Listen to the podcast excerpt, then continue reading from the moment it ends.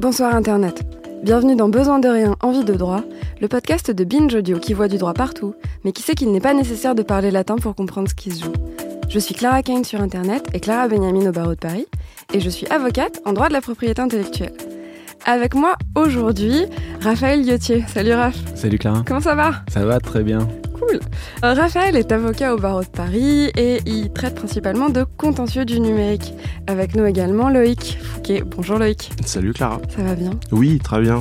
très, en plein bien. dans le Mama Festival, euh, grands événements de la musique euh, actuelle euh, en ce moment à Paris. En ce moment à Paris, ça vous permet de dater.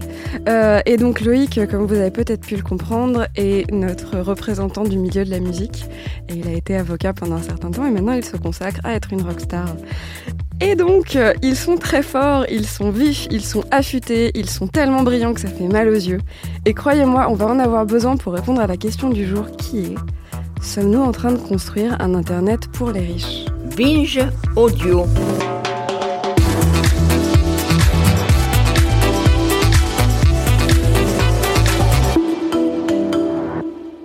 Alors, épisode 3, il est grand temps de s'attaquer à une première baleine blanche des grands principes de notre société de l'information et des médias, à une première notion iconique s'il en est de notre Internet chéri, la neutralité du net.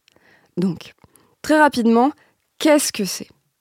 Nos bons copains de la quadrature du net nous ont fourni une définition exhaustive.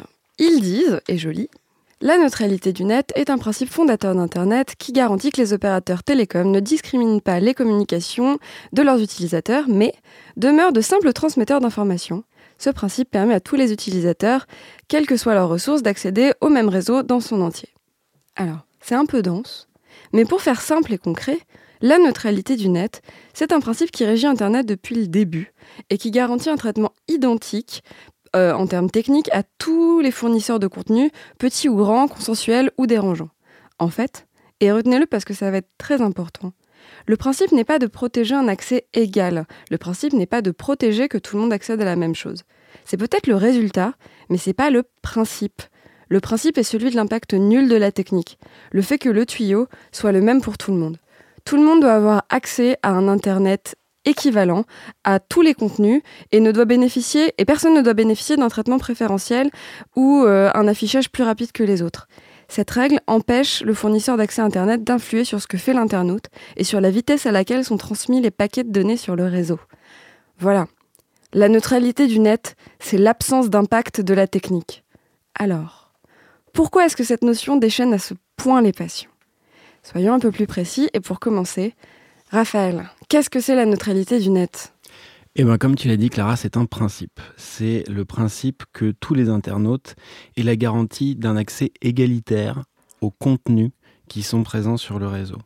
C'est un accès égalitaire et sans discrimination à toutes les informations qui se trouvent sur le réseau. Pour le dire d'une autre façon, pour le dire à l'inverse, c'est l'absence de restriction dans la possibilité d'accéder au contenu, Ouh, double négation. d'en Mmh. fournir. Et oui. On aime. 3 minutes 27 d'émission. Mais ça a son importance. Comme tu le disais, c'est l'absence d'influence des, euh, des intermédiaires sur euh, les contenus qu'on peut, euh, auxquels on peut accéder. C'est-à-dire un intermédiaire. C'est-à-dire un intermédiaire, c'est une personne qui va permettre l'accès au réseau ou qui va permettre de stocker des informations sur le réseau. J'y viens tout de suite. Ce que je voulais dire surtout, c'était que c'est moins l'absence d'influence de la technique que l'absence d'influence de ces personnes qui se trouvent au milieu. Pourquoi? Internet, en fait, c'est un réseau, c'est un ensemble de réseaux autour duquel, dans lequel il n'y a pas d'intelligence en tant que telle. En revanche, il y a une intelligence aux extrémités. Aux extrémités, donc c'est-à-dire la personne qui poste l'info et la personne qui la reçoit. Exactement. C'est la personne qui poste, c'est la personne qui reçoit, c'est la personne qui est derrière son ordinateur. C'est même pas son ordinateur en tant que tel, Mhm. c'est vraiment la personne qui est au bout. Et au milieu, c'est des tuyaux, quoi. Enfin, c'est pour le dire très bêtement. Ouais, exactement. Au milieu, c'est des tuyaux. Mais pour que les tuyaux fonctionnent, il faut des intermédiaires. Mhm. Et ces intermédiaires, notamment là, dans le cas qui nous intéresse, ce sont ceux qui fournissent l'accès Internet sont les FAI. Donc nos fournisseurs d'accès, la personne qui nous donne la box. Quoi. Donc ça y est, on a le droit de dire FAI maintenant. Oui, c'est bon, maintenant qu'on l'a bon. défini. Votre hantise. Eh, c'est quoi tel truc? Donc, c'est si l'intelligence est aux extrémités, c'est qu'en réalité, les décisions et les choix sont aux extrémités. Que toi, en tant qu'internaute, tu vas décider d'accéder à tel contenu ou non. Tu vas Mhm. choisir d'accéder à tel contenu ou non. Ce qui fait que les internautes sont égaux entre eux. Mhm. Et surtout, ils ont la possibilité de partager de la même façon. Et le critère qui est essentiel dans euh, Internet et même dans la notion, dans le principe de la neutralité du net, c'est cette notion de partage. Mhm. L'Internet 2.0. Oui, même l'Internet 0.0 en réalité, puisque euh, même, enfin, Laurence Lessig dans euh, Laurence Lessig qui est un Qui? Qui Laurence Laurence Lessig. Lessig. Allez, Allez, on y va. allez, tente. C'est un professeur de droit à, à Harvard qui était, euh, qui était celui qui était à l'origine notamment des euh, Creative Commons, qui Mhm. sont des licences libres. Et euh, il expliquait notamment que, euh, en réalité, euh, même Tim Berners-Lee, qui est à l'origine d'Internet, en réalité, qui est celui qui a permis Internet, disait que Internet était de fait un réseau en peer-to-peer, c'est-à-dire un réseau où les extrémités pouvaient partager directement entre elles. Il n'y a pas de point central dans Mhm. Internet. Et donc, c'est vraiment cette notion de partage-là qui importe. Tu le disais, il y a une, il y a une idée de tuyau, enfin on le schématise, il y a, euh, trois grandes façons de, présenter Internet, et spécialement dans ce cadre euh, d'explication de ce qu'est la neutralité du net. C'est soit on le présente comme étant un tuyau, soit comme étant une route, euh, soit on fait le parallèle avec les postes et avec la neutralité des correspondances, puisque c'est aussi un élément qu'on retrouve de neutralité, c'est-à-dire que le postier n'a pas le droit de, d'ouvrir votre courrier. courrier, euh, Mon Dieu. de Alors, dire le bah non, tu je vais veux pas dire le délivrer. le, le- le- le- la personne qui travaille à la poste et qui met l'enveloppe dans ta boîte aux lettres. Exactement. D'accord, donc on Ouais. est sur une similarité finalement, On est sur une forme de similarité, d'une certaine manière. de transmission de la donnée qui est comme l'enveloppe qui arrive jusque dans ta boîte aux lettres. Exactement. Sauf que pour la, pour la poste, on passe par un point qui est très central. Enfin, en Mhm. tout cas en France, on passe par un point. Oui. Alors que là, sur Internet, comme c'est une- un ensemble de réseaux, on, de réseaux, on passe par des intermédiaires, mais c'est Oui, c'est ça. C'est-à-dire qu'il ne faut pas avoir cette idée que quand vous, vous envoyez, on va dire, un tweet, qu'il passe par le milieu d'Internet pour repartir jusqu'au destinataire. Ça passe par- C'est- c'est un base, maillage. effectivement, mais euh, bon, au final, on est quand même arrivé de plus en plus à un Internet qui centralise pas mal euh, des contenus avec de- des grands centres de données. euh, et au final, on a un, un Internet qui est de plus en plus vertical avec des grands services qui, euh, qui maîtrisent des grandes infrastructures et qui, euh, bah, qui sont. Voilà, littéralement, World Wide Web. Absolument. Une toile de la taille de la planète. Exactement. Et on a donc du coup des, voilà, des, des grands services qui délivrent le contenu de manière un peu verticale vers les, les utilisateurs, euh, consommateurs en même temps. Oui, Ok. ouais, ouais. Il, y a une, il, y a une, il y a une forme de captation, mais qui est. Enfin, il y a des Mais c'est grands pas le principe, on est services, mais c'est ouais. pas le principe. Et euh, effectivement, il y, a, il y a des grands services qui captent une grosse partie euh, du flux général. Mais, Et ça sera un, euh, des, un, des, un des grands problèmes du coup sur la neutralité du net. Mhm. Et oui, exactement. Mais sauf que si on détruisait ces services, enfin, si d'un coup ils venaient à disparaître, Internet ne disparaîtrait pas. Quel service? C'est-à-dire les fournisseurs d'accès? Euh, les fournisseurs d'accès, mais que ce soit n'importe quel fournisseur d'accès, que ce soit n'importe quel euh, hébergeur, c'est-à-dire Mhm. une personne qui va euh, permettre euh, de, le stockage et la diffusion euh, de trucs. de, de, de- de contenu, de tout contenu. Euh, c'est une définition un peu short qui est faite de l'hébergeur, mais bon, euh, Ça, ça sera beaucoup plus long une autre fois. ce sera beaucoup, beaucoup plus long une autre fois. Non, mais ce que tu dis, c'est que bah, Facebook n'est pas Internet, YouTube n'est pas Internet. Exactement. euh, AOL, enfin non, AOL n'est plus Internet. Free n'est pas Internet. Lycos non plus, enfin, bon, voilà. tout ça. Club Internet, qui se souvient? Vous savez, quand on allait dans les, Les boîtes aux lettres des gens pour taxer les disques Ah Wanadoo oui. parce qu'il y avait 4 heures d'Internet dedans. ah oui, blague d'avocat d'ailleurs. Quand vous envoyez un mail à un confrère avocat et que son adresse est en Wanadoo ou en Ous, vous savez qu'il a 85 ans. Ouais. Voilà. Des Je ne dis bisous. rien, j'en connais. Des bisous à tous les avocats qui ont 85 ans. Continue. Bah, sans transition. Est-ce qu'on a inscrit tout ça dans des grands textes euh, au niveau français ou au niveau européen? On en est où pour l'instant? Eh ben, au niveau européen, on a un règlement européen de 2015 qui euh, a donné une définition de la neutralité du net. Euh, et d'ailleurs, il y a une déclaration de- conjointe de la Commission et du Parlement européen qui, en 2017, euh, sont venus euh, dire que la neutralité du net était une valeur fondamentale. Ok. La- L'étendue du principe, c'est quoi? C'est que on empêche les FAI de filtrer les contenus, Mhm. de les bloquer Mhm. ou de les prioriser. Ok. Et donc, en réalité, ça fait que ces opérateurs-là n'apprécient pas l'opportunité des contenus qui sont diffusés sur Internet. D'accord. Tu peux préciser, apprécier l'opportunité? Apprécier l'opportunité, c'est-à-dire sélectionner, faire une discrimination. Mhm. Ils vont pas avoir la possibilité de dire en fonction de la source, si en fonction de la- du destinataire ou si en fonction du contenu de l'information, il faut que cette information soit transmise ou non. D'accord. Et cette C'est pas eux discrimination, qui choisissent. là- Ils n'ont pas à avoir d'avis. ils n'ont pas d'avis. Toi, tu décides ce que tu publies, ce que tu consultes. Et la publication et la consultation que tu feras se feront à l'identique, à la même vitesse, en fonction de la vitesse du réseau. Mais tu vas pas pouvoir avoir, si on reprend la- l'analogie qu'il y a avec l'autoroute, tu vas pas pouvoir prendre une voie plus rapide que les autres. Et cette discrimination, du coup, elle peut être ni négative, c'est-à-dire on te bloque parce qu'on veut faire passer plus de monde, ni positive, on te laisse passer et on bloque les autres parce que tu as par exemple payé plus cher. D'accord. Ou dans un monde utopique parce que vraiment ton contenu il est excellent et Exactement. qu'il faut que tout le monde y Mais accède. non, mais non, ils ne Et peuvent non. pas, ils n'ont pas à regarder le contenu et ils n'ont pas à prioriser, même si ça leur plaît bien. Et notamment si c'est leur propre service. Mhm. Mhm. Est-ce qu'on n'y viendrait pas plus tard Oh, à ça un petit Oh, peu. oui. Voilà. Mhm. Et donc, euh, il y a une euh, autorité de contrôle. Je me chauffe là, vas-y. Comment elle s'appelle cette autorité de contrôle Raph? Alors Loïc voulait faire tout un exposé sur l'ARCEP. C'est faux. je- Mais alors, l'ARCEP, que- la- l'AR quoi L'AR quoi On comprend plus. J'ai fait tout un mémoire sur l'ARCEP, hein, vous savez. Bonjour l'ARCEP Eh bien, c'est l'autorité de régulation des communications électroniques et des postes. Ah bah, on revient je au poste. savais qu'on allait y arriver. Euh, donc, et l'ARCEP va pouvoir contrôler ce que font les opérateurs dans le cadre de, leur, de la fourniture de leurs services Mhm. Et euh, notamment veiller à ce qu'il n'y ait pas de discrimination.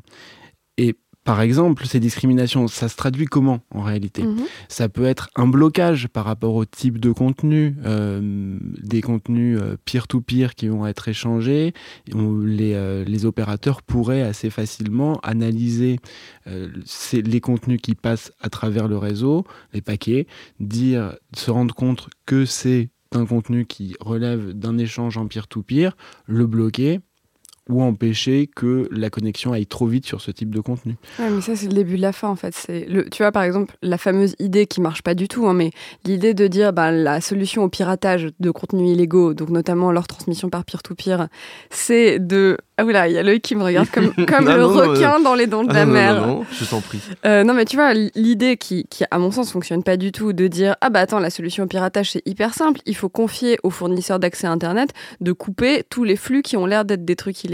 C'est vraiment c'est mettre le doigt dans un engrenage de censure et de surveillance terrifiant. Bah, c'est surtout qu'on peut pas le faire aujourd'hui parce que bah, le- une des directives, donc un des grands euh, textes européens, interdit qu'aujourd'hui on puisse, on puisse imputer, euh, enfin charger euh, les, les fournisseurs d'accès et les hébergeurs euh, de contenu de- de- d'une euh, mission de surveillance générale des, des contenus. Ouais, ça serait, enfin c'est, de c'est filtrage, trop. Black Mirror. Exactement. complètement. Premier point Black Mais Mirror. même Vas-y. sans être Black Mirror, la neutralité du net, ça peut être exactement l'inverse. Mhm. Ça peut être euh, des forfaits qui vous proposent de ne pas payer euh, pour, pour- mais d'avoir quand même la possibilité d'accès à certains euh, contenus, à certains euh, services sur Internet, en discriminant ce que vous allez pouvoir voir sur le réseau ou non. Voilà.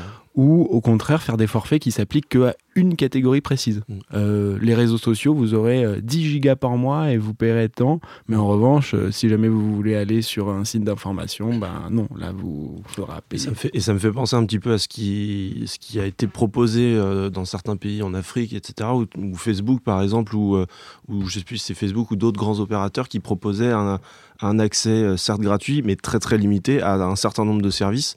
Et du coup, bah, on, on s'est dit, mais quelle atteinte à la neutralité du net, puisqu'en fait, on donne, euh, on, on donne une image de, de- du, du web qui n'est pas du tout euh, représentative Ah de l'intégralité des Un de- de espèce ce de à pack, consulter, par quoi. exemple, toi Exactement. t'aimes bien la musique et t'auras accès à euh, des sites de streaming et des sites d'infos sur la musique, mais par exemple t'auras jamais accès à, euh, à des trucs sur la peinture. Alors je sais pas si c'est comme ça Non, mais thématique, tu un mais c'est un peu c'est bête, l'idée, ouais, c'est l'idée. Bon, alors, euh, la, neutralité du net, c'est euh, donc un principe qui euh, favorise la, la liberté des utilisateurs et qui protège, qui est en réalité protecteur des droits fondamentaux. Ça permet en ligne d'assurer la protection de la liberté d'expression. Mais dis donc, Raphaël, c'est quoi la liberté d'expression? Eh bien, Ouais, écoute, je fais Clara, confiance à nos auditeurs pour être un peu smart. c'est la libre contre, euh, communication des pensées et des opinions. Enfin, Clara, super. tout simplement. Tout. C'est ça. C'est quoi les recettes nettes par producteur, Raph? Oh là là Eh, Elle est taquine Elle est Tu veux taquine, jouer ouais, ouais. Elle va sur son terrain. Elle, Elle va complètement sur son terrain. Vas-y, continue. La, la structure même d'Internet et de la neutralité du net conservée sur Internet, ça permet aussi de euh, garantir un développement économique, de euh, protéger la concurrence et l'innovation. Et enfin, ça permet aussi de garantir une certaine égalité entre euh, les membres de la société, puisqu'on ne va pas avoir à payer plus ou moins pour accéder à plus ou moins d'informations. Tu payes pareil pour accéder à pareil. Tu payes pareil pour accéder à pareil. Le seul petit problème qui se pose et qui est opposé aux, aux acteurs et aux internautes par notamment les opérateurs, c'est qu'en réalité, ils ont la charge de l'utilisation et de l'amélioration du réseau Mhm. et que ça a un coût économique et qu'ils aimeraient pouvoir répercuter ce coût économique sur soit les acteurs, les grands acteurs qui vont euh, diffuser beaucoup d'informations et qui vont capter une grande partie des canaux de Tu me communication. donnes un exemple d'un grand acteur qui diffuse beaucoup Ouais. de, de contenu Facile. YouTube, Notre, Facebook. notre préféré, Netflix. Netflix. qui représente euh, parfois en soirée jusqu'à 50% du trafic euh, aux États-Unis. Moi j'avais 14 comme chiffre, ce qui- où j'étais Ah non, déjà non, en, en waouh soirée, en soirée. En soirée, ouais, ouais, c'est Donc, ça, ouais. euh, donc- Imagine que voilà. Ah oui, et donc ça veut pas dire du que trafic, ouais. ça veut pas dire qu'une personne sur deux regarde Netflix, hein, c'est pas ça. Ça veut dire que la moitié de toute la data qui passe est Voilà. consacrée des, des à quantités de euh, données et c'est compréhensible parce que c'est des, bon, c'est des, c'est des gros volumes Oui, de bien données sûr, quand c'est on un regarde beaucoup des plus vidéos gros en volume euh, euh, une vidéo HD qu'un qu'un article euh, Absolument. avec des signes. D'accord. Bon, on a tout bien compris, c'est super, on a tout bien cadré. La Il est question, fort ce Raphaël. il est hyper fort. Non, c'est vous qui êtes fort. C'est vrai. La question qu'on peut se poser maintenant, c'est ça, c'est le grand principe. Mais comment est-ce qu'ils font les pays chacun de leur côté? Donc, pour commencer, comment font les autres pays du monde? Et qu'est-ce qui se trame en Europe, Loïc? Bah, alors, c'est, la question, c'est qu'aujourd'hui, Internet n'est pas euh, régulé au niveau mondial, Mhm. donc chaque pays fait un peu comme il veut. Euh, et bon, on va commencer par le, le- le premier, hein, les États-Unis quand même, puisque c'est de là que nous vient, euh, que nous vient Internet. Le grand méchant loup. Voilà, bon, non, Non voyons. Donc, il faut rappeler qu'il est accessible. De... En fait, ça un les États-Unis a été le premier, le premier pays à avoir vraiment euh, libéralisé Internet et, l'avoir rendu accessible au grand public. Et euh, donc voilà, à partir du début des années 90, on a commencé à avoir des échanges commerciaux. Mi-milieu des années 90, on a euh, l'ouverture du World Wide Web, de la toile au grand public. Et bah, enfin, pas- pas- logiquement, le, débat sur la neutralité du, réseau, il est plus ancien. Et c'est une question qui est très, très politique aux États-Unis. Euh, et ça a commencé bah, assez rapidement au début des années 2000. Et on s'est posé très rapidement la question de est-ce que la loi doit protéger ce principe? Est-ce qu'on doit l'inscrire dans la loi pour le rendre obligatoire? Euh, et en fait, ça a été surtout une histoire très très conflictuelle aux États-Unis entre euh, les grands opérateurs de, de, de réseau, les grands fournisseurs d'accès à Internet, donc Comcast, Verizon, pour en citer que deux. Il y a aussi AT&T. Et euh, l'ARCEP, l'équivalent de l'ARCEP euh, aux États-Unis, qui est la FCC, FCC en français, et qui est la Federal Communication Commission. Est-ce que tu apprécies mon accent anglais? Bon, euh, Ouais, il est pas ouf. Hein.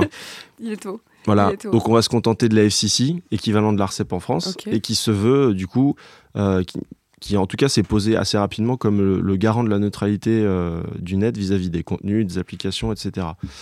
Alors que bah, de, leur, de leur côté, les euh, Comcast, Verizon, AT&T euh, ont milité euh, pour la possibilité de prévoir euh, différents tarifs pour bénéficier d'un accès plus rapide, d'un accès prioritaire, plus de bandes passantes, dans une logique libérale, comme disait Raph, pour faire en fait payer un petit peu plus ceux qui, qui, qui utilisent le réseau et qui sont des grands consommateurs de, de, de bandes passantes. Donc, comment ça s'est passé? En 2004, la FCC euh, émet une première déclaration qui vise à protéger euh, la neutralité euh, du réseau avec quatre libertés. Donc, la, une, la, possibilité, la liberté d'accéder au contenu. Deux, la liberté de, faire fonctionner des applications sur le réseau, donc les Skype, etc.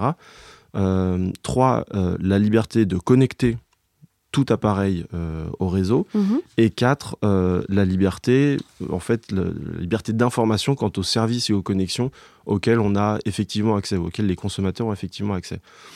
Euh, la FCC ensuite a commencé une espèce de petite bataille avec les, les fournisseurs d'accès. Et la première, ça va être en 2007 une sanction contre Comcast. euh, qui avait choisi délibérément de brider euh, le, le- le- le réseau BitTorrent. BitTorrent, c'est un réseau, euh, un, un protocole euh, de peer-to-peer, de- de- d'échange de, pair à pair, donc décentralisé, qui ne passe pas par des serveurs, et qui, aboutit, et qui a finalement abouti à une transaction de quand même 16 millions de dollars.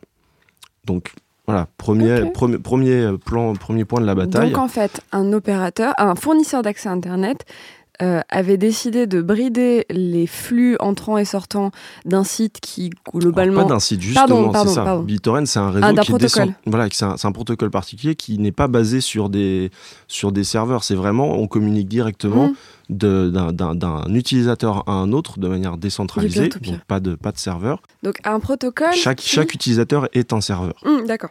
Un protocole qui, peut-être, par certaines personnes, était utilisé pour échanger du contenu euh, piraté.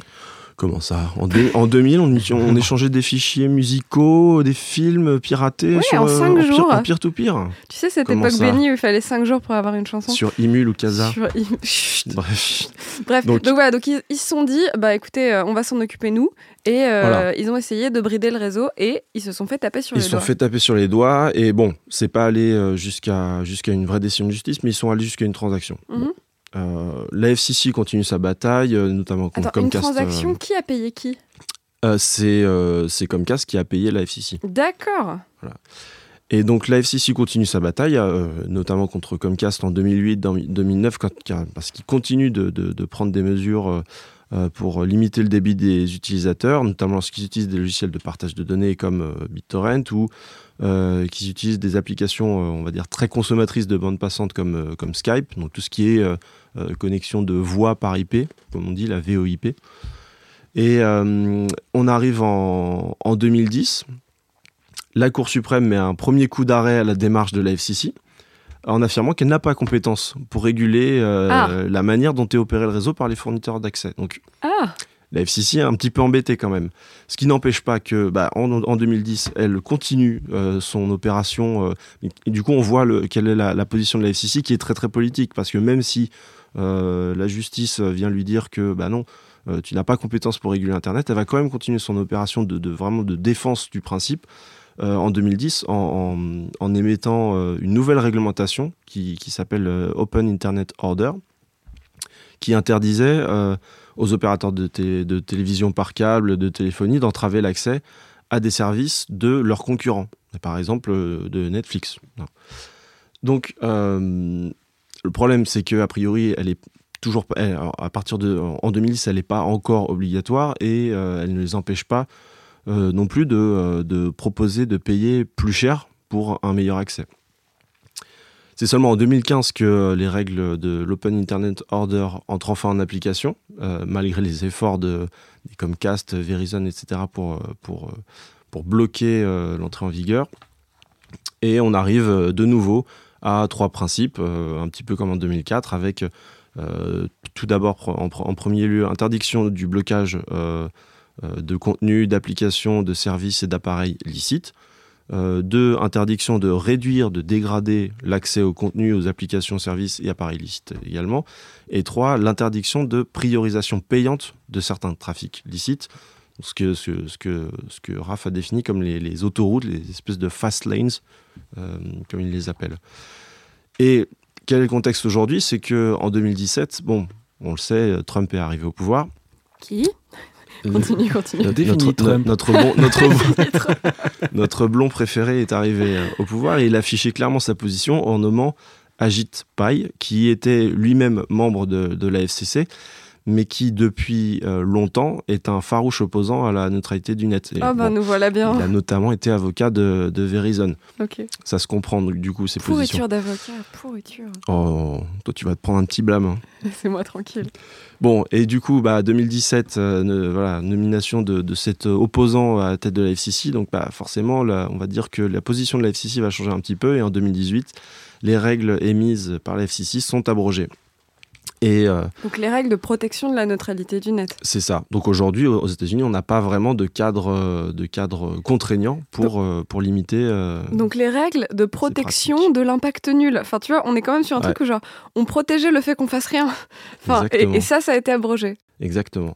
Ce qui fait qu'aujourd'hui, on a quand même des acteurs qui, qui, bah, qui jouent le jeu en fait de ces, de ces voies rapides, donc qui payent pour avoir un accès un peu plus privilégié aux utilisateurs, et notamment Netflix qui, à partir de 2014, a conclu une, une, une convention, un accord avec euh, Comcast pour, euh, pour avoir euh, un meilleur débit.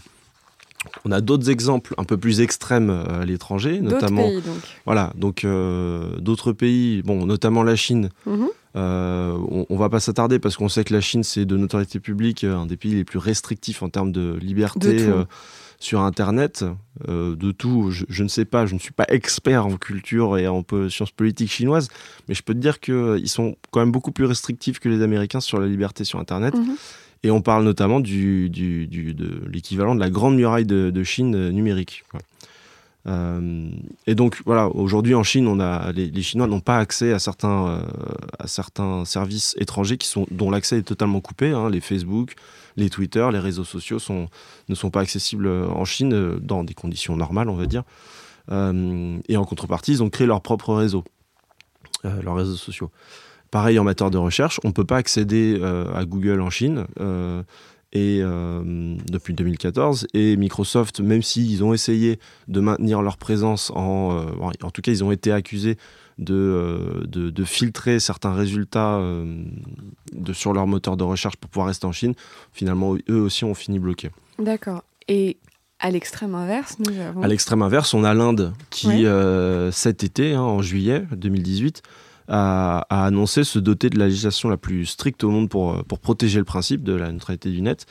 Et euh, voilà, donc c'est c'est l'exécutif indien c'est targué d'avoir du coup la, meilleure législation à ce niveau en disant que les prestataires de services sur internet n'ont plus le droit euh, ni de bloquer, ni euh, de réduire, d'étrangler le, trafic web depuis euh, les ordinateurs comme depuis les téléphones portables, ni même d'offrir un accès plus rapide aux, fournisseurs de contenu qui voudraient payer. Donc on est vraiment du coup là sur l'inverse des États-Unis et, un, principe, un principe assez fort. Et qu'est-ce qu'on en pense nous en Europe? Bah, en, Europe, comme et en France? Voilà, en Europe et en France, comme l'a dit, comme l'a dit Raph, on a depuis depuis 2015 le le, règlement européen, donc euh, un corps de règles obligatoires qui, qui, a posé le principe. Et, euh, mais historiquement, l'Europe est un peu plus lente sur le sujet et surtout c'est un, peu moins conflictuel euh, parce que les opérateurs, parce que l'Europe c'est beaucoup de pays différents avec de nombreux opérateurs locaux qui sont donc plus nombreux et plus petits qu'aux États-Unis. Donc, euh, et historiquement, l'Europe, c'est un peu plus un, marché euh, de, créateurs de contenu plutôt que de grandes entreprises de, la tech. en Europe, les premiers à avoir introduit le principe dans la législation, c'est les Pays-Bas, en 2011. Et en France, nous, en comparaison, on a été assez, assez lent sur la, réflexion, puisque c'est seulement en 2009 qu'on a une première réflexion qui est lancée par l'ARCEP. Donc on, est, on est encore au stade de la réflexion en 2009, alors qu'en 2004, aux États-Unis, on avait la FCC qui, commençait à mettre le doigt sur, des règles, qui commençait à poser des règles. Donc on a, quand même mis 5 ans à, bouger sur le sujet.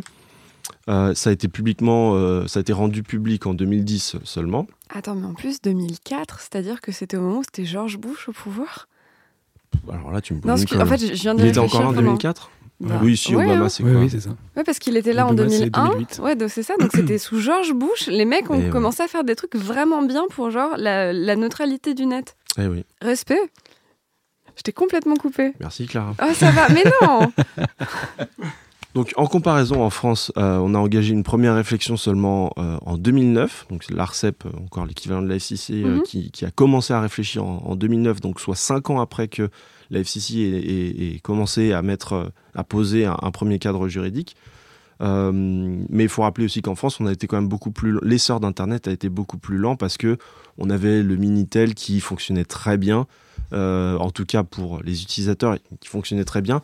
Mhm. le, le Minitel, euh, il est resté actif très très longtemps. Il, est resté, il est resté populaire assez longtemps, ce qui fait que Internet est arrivé dans les foyers assez largement plus tard qu'aux États-Unis et que la question du coup s'est un peu moins posée euh, pour, pour le marché français. Mais surtout, euh, voilà, le débat fait un peu moins d'émule et la classe politique, contrairement euh, aux, aux États-Unis, est plutôt rapidement euh, d'accord pour euh, garantir euh, le, le principe, au moins dans la loi. Mais il faut quand même attendre que ça soit, du coup, comme le disait Raph, en 2015 que, que l'Union européenne euh, pose le principe et que nous, on le transcrive dans la loi française en, en 2016 avec la loi pour une république numérique. Mhm. Voilà. Mais une fois qu'on a, on a abordé tout ça, en fait, on se rend compte que finalement, euh, sur cette neutralité du net, tu vois, ça bouge doucement, les, les, les États sont en train de mettre des choses en place, etc. Mais en fait, euh, qu'est-ce qui s'oppose? C'est quoi les arguments des deux parties pour, contre la neutralité du net? De quoi on parle? Bah, comme le disait Raph, c'est euh, le- premier argument, et en fait, on se le disait, et finalement, c'est quasiment le seul, c'est de savoir est-ce que, est-ce que les fournisseurs euh, de- de- de- de- d'accès à Internet et les opérateurs des réseaux sont euh, tenus de maintenir tout seuls les investissements et l'état du réseau, ou alors est-ce qu'ils peuvent faire euh, payer un peu plus cher le- ceux qui l'utilisent euh, beaucoup, ceux qui, ceux qui, qui font, qui transmettent beaucoup d'informations. euh, Pour financer la, Pour la- financer la- la remise en état, des, euh, enfin, oui, l'investissement, bah, l'amélioration de l'investissement, l'infrastructure. l'amélioration effectivement de l'infrastructure. Oui, c'est ça. C'est un problème qui, au départ, est un problème d'intermédiaire, vraiment. Enfin, l'atteinte, enfin, la limitation de la liberté, euh, de la neutralité du net. Synonyme? Euh, la limitation de la neutralité du net. euh, par les, par la- c'est d'abord un problème qui est un problème de fournisseurs d'accès à Internet. Après, il y a toute la question. C'est vrai qu'il y a des acteurs, des gros acteurs, qui euh, envoient tellement de données, on va tellement aller les chercher que bah, ça congestionne complètement le, complètement le réseau. Mhm. Euh, mais si on commence à faire payer ces acteurs, le problème qu'il y a, c'est que si on commence à faire payer les utilisateurs de façon différenciée, on crée une inégalité de fait. Si on commence à porter atteinte à Entre les utilisateurs et les services aussi qui voudraient bah, euh, proposer euh, du contenu sur Internet. Ouais, ouais, ouais, c'est ça. C'est que si on le fait de ce côté-là, on a un problème. Si on le fait du côté des services, dire, dire à- que finalement la neutralité du net est abolie et dire à Netflix, à Google, donc YouTube, ou à Facebook, etc., que vous allez payer. Ils vont payer. Et ils vont payer C'est parce pas que tellement un problème eux, pour ça leur rapportera d'autant plus. Mhm. Tous les autres concurrents qui viendront sur le marché Donc auront les nouveaux une barrière entrants, les plus- potentielle à l'entrée. Donc les plus petits et les nouveaux entrants. Exactement. Exactement. D'accord. Exactement. Et, alors- et bon, il y a une contradiction là, effectivement, il y, a une- il y a un problème, c'est que les fournisseurs d'accès ont à leur charge le coût du réseau, alors que les autres, les, euh, les gros, gros, les GAFA, les, ont le- un peu le, une grosse, grosse part de la bande passante qui euh, est, qui est squatté par eux. Qui est squatté par eux. Et eux ont aussi l'argent. Mhm. Donc il y a effectivement, c'est ce que tu disais tout à l'heure, il y a une question qui est économique. Avant tout, je pense. Il y a une question économique. Et de l'autre côté, la question qu'on a un peu euh, abordée tout à l'heure de la liberté d'expression. Donc, donc euh, l'espèce de triptyque neutralité du net, liberté d'expression et capitalisme, comment ça s'agence un peu tout ça? Neutralité du net, liberté d'expression et capitalisme. non mais surtout voilà, est-ce que, est-ce que la neutralité, c'est ça. Bah écoute, j'y vais là, je, je m'y mets maintenant. Est-ce que, est-ce que la neutralité du net, c'est une histoire de liberté d'expression?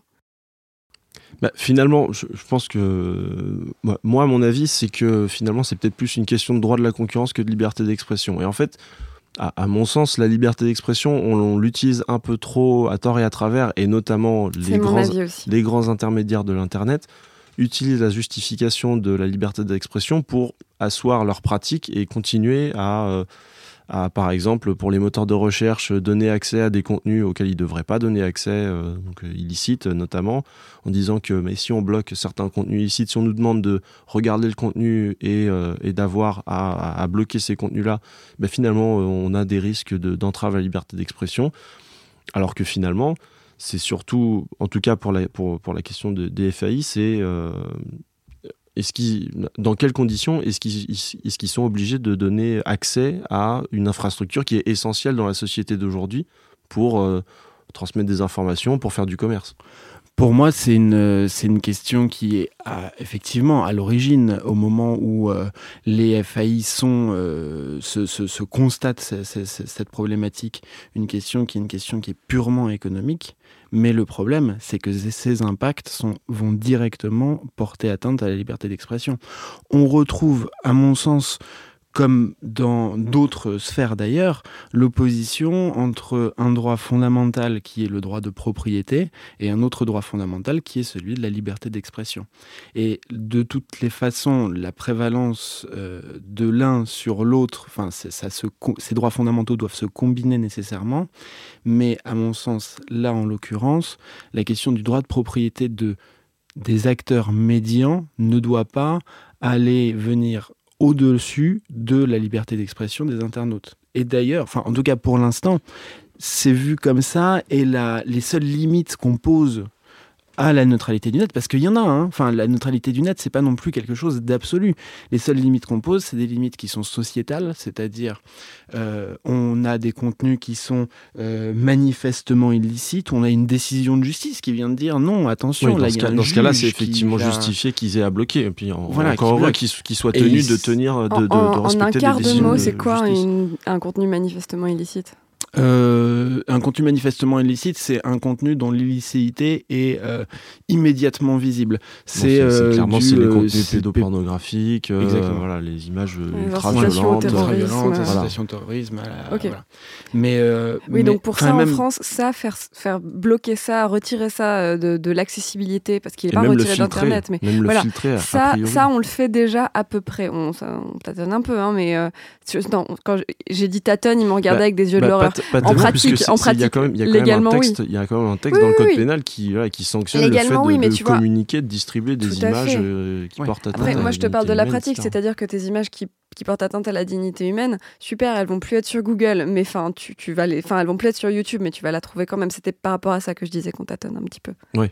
Oui, mais parce que, euh, parce que de toute façon, la technique, l'architecture même d'Internet rend euh, les contrôles des contenus plus complexes que si c'était un journal papier ou, un, ou euh, une affiche placardée sur, dans la rue. Ça, on est d'accord. Et pour finir, j'aimerais qu'on aborde la question épineuse de la régulation d'Internet. Par qui est-ce qu'elle doit être faite? C'est-à-dire que. Et surtout, est-ce qu'elle doit, être faite Oui, est-ce qu'elle doit être faite Yes Je vais vous laisser. Euh, est-ce qu'elle doit être faite et par qui elle doit être faite? Parce que c'est une des réflexions qu'on s'est beaucoup fait en, préparant l'émission. C'est que ça a l'air un peu maladroit comme ça si c'est les États qui se chargent de, de, de tout encadrer et de, de, de, tout encadrer. Euh, et en même temps, si les États le font pas, qu'est-ce qui se passe? Est-ce que les États peuvent le faire surtout Mm. Déjà, oui, mais si, mais si, si du coup, par exemple, on dit non, non, souveraineté totale du réseau, euh, aucune, aucune interférence euh, étatique ou Voilà, là, internationale là-dedans. effectivement, on s'éloigne un peu du sujet parce que c'est et, et- et notamment ça, ça ouvre peut-être pourrait- sur un voilà, prochain ça peut sujet. faire une prochaine émission parce que ça a été une vraie question qui s'est posée euh, euh, en 2015-2016, il me semble, où les États-Unis ont annoncé euh, vouloir euh, se désengager de la, de, on va dire, de la souveraineté euh, d'Internet qui- qu'ils assuraient de fait euh, via l'ICANN, qui est le grand organisme américain qui gère euh, les noms de domaine, etc. On, on reviendra dessus, je pense, dans une prochaine émission. Et, Ok, oui. et, et- et du coup, il y a eu à partir de 2015-2016 des vraies discussions sur est-ce que on doit avoir un organisme international qui va euh, un petit peu assurer le Genre l'ONU du web, quoi. exactement qui va assurer la, la- la souveraineté euh, d'internet et qui va un petit peu harmoniser tout ça quoi. Et où est-ce qu'il se trouverait et par qui il serait composé? Exactement. Mais Vraie en question. soi, techniquement, ça reste, euh, enfin, d'avoir un organisme centralisateur qui c'est tellement contre la, la logique du réseau Bien que ça semble difficile à mettre en Ça place. semble très difficile. Et c'est un problème qui n'a pas de solution. Mais l'idée, c'est que si t'as pas. Euh, alors, forcément, il y a une balance à trouver. hein, mais si t'as pas du tout d'intervention euh, euh, étatique et d'institution, donc nationale, internationale, ça veut dire que potentiellement les personnes qui peuvent s'emparer de cette régulation, ça serait des opérateurs privés. D'ailleurs, aujourd'hui, on considère. si- si on- sauf si on les empêche. Sauf si on les empêche, mais justement, tu vois, si tu les empêches pas, bon bref. Donc en fait, c'est un problème qui pour l'instant n'a pas de solution et qui pourrait nous faire déblatérer des heures, et ce sera sûrement le sujet d'un prochain épisode, qui est que euh, qui est-ce qui régule Internet? Ouais. Ou est-ce qu'il faut une régulation, une régulation des contenus ou est-ce que continuer sur une régulation des acteurs, c'est pas plus efficace en réalité? Un mot de On la va, fin? on va travailler sur tout ça et on revient très vite. Merci d'avoir suivi cet épisode de Besoin de rien, envie de droit. On revient dans 15 jours. Binge.